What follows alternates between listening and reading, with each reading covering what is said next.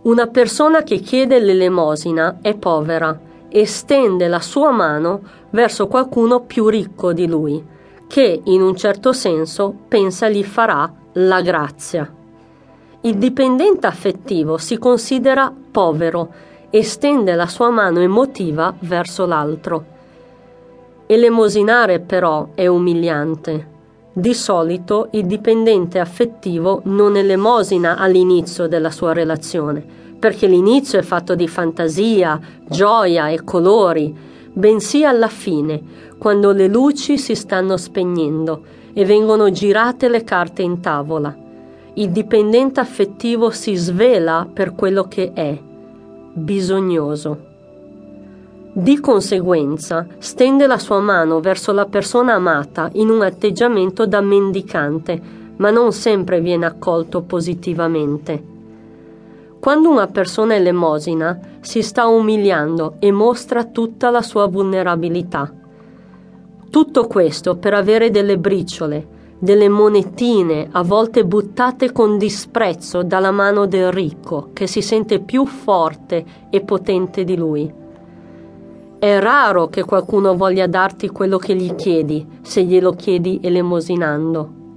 Sì, forse la prima volta, ma se l'elemosinare continua, di solito ci si imbatte in relazioni di prepotenza, disprezzo, denigrazione e pura cattiveria. È per questo che non vale la pena elemosinare l'affetto. Finirai per farti disprezzare, calpestare, allontanare e ti resterà solo un gran senso di frustrazione. Stai elemosinando l'affetto di qualcuno? il suo amore, il suo tempo, le sue parole dolci?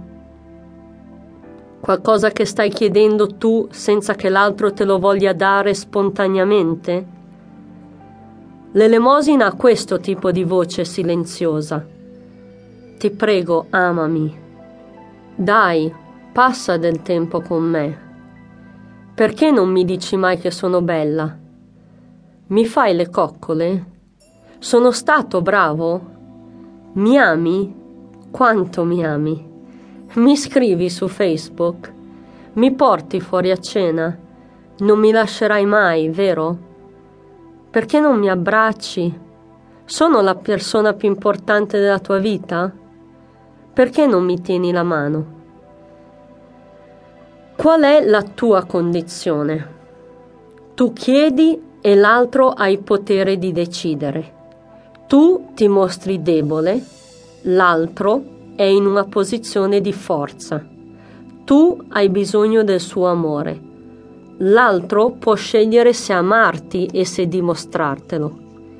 Il dipendente affettivo, però, nel suo elemosinare, non si rende conto che tante delle cose che sta chiedendo all'altro le ha dentro di sé e le può trovare in Dio.